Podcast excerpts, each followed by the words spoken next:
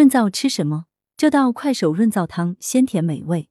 广州干燥气候持续，广州中医药大学第一附属医院药学部副主任中药师梁文能教大家一道快手润燥汤，鲜甜美味滋阴润燥。花蛤豆腐汤。材料：花蛤两百五十克，豆腐一块，姜三片。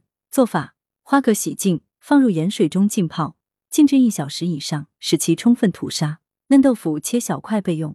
锅中烧水，煮沸后加入豆腐焯烫，去除豆腥味。热锅放少许油，加入姜片炒香，加入适量的水，大火煮开。将豆腐和花蛤下锅煮，加入少许料酒，煮至花蛤开壳。出锅前加入适量盐提味，可加入少许胡椒粉和香葱增色增香。功效：豆腐和花蛤含有大量的微量元素，蛋白质含量高，可增强人体抵抗力。花蛤肉质鲜美，常吃有助于降低胆固醇，且能滋阴润燥、利尿消肿。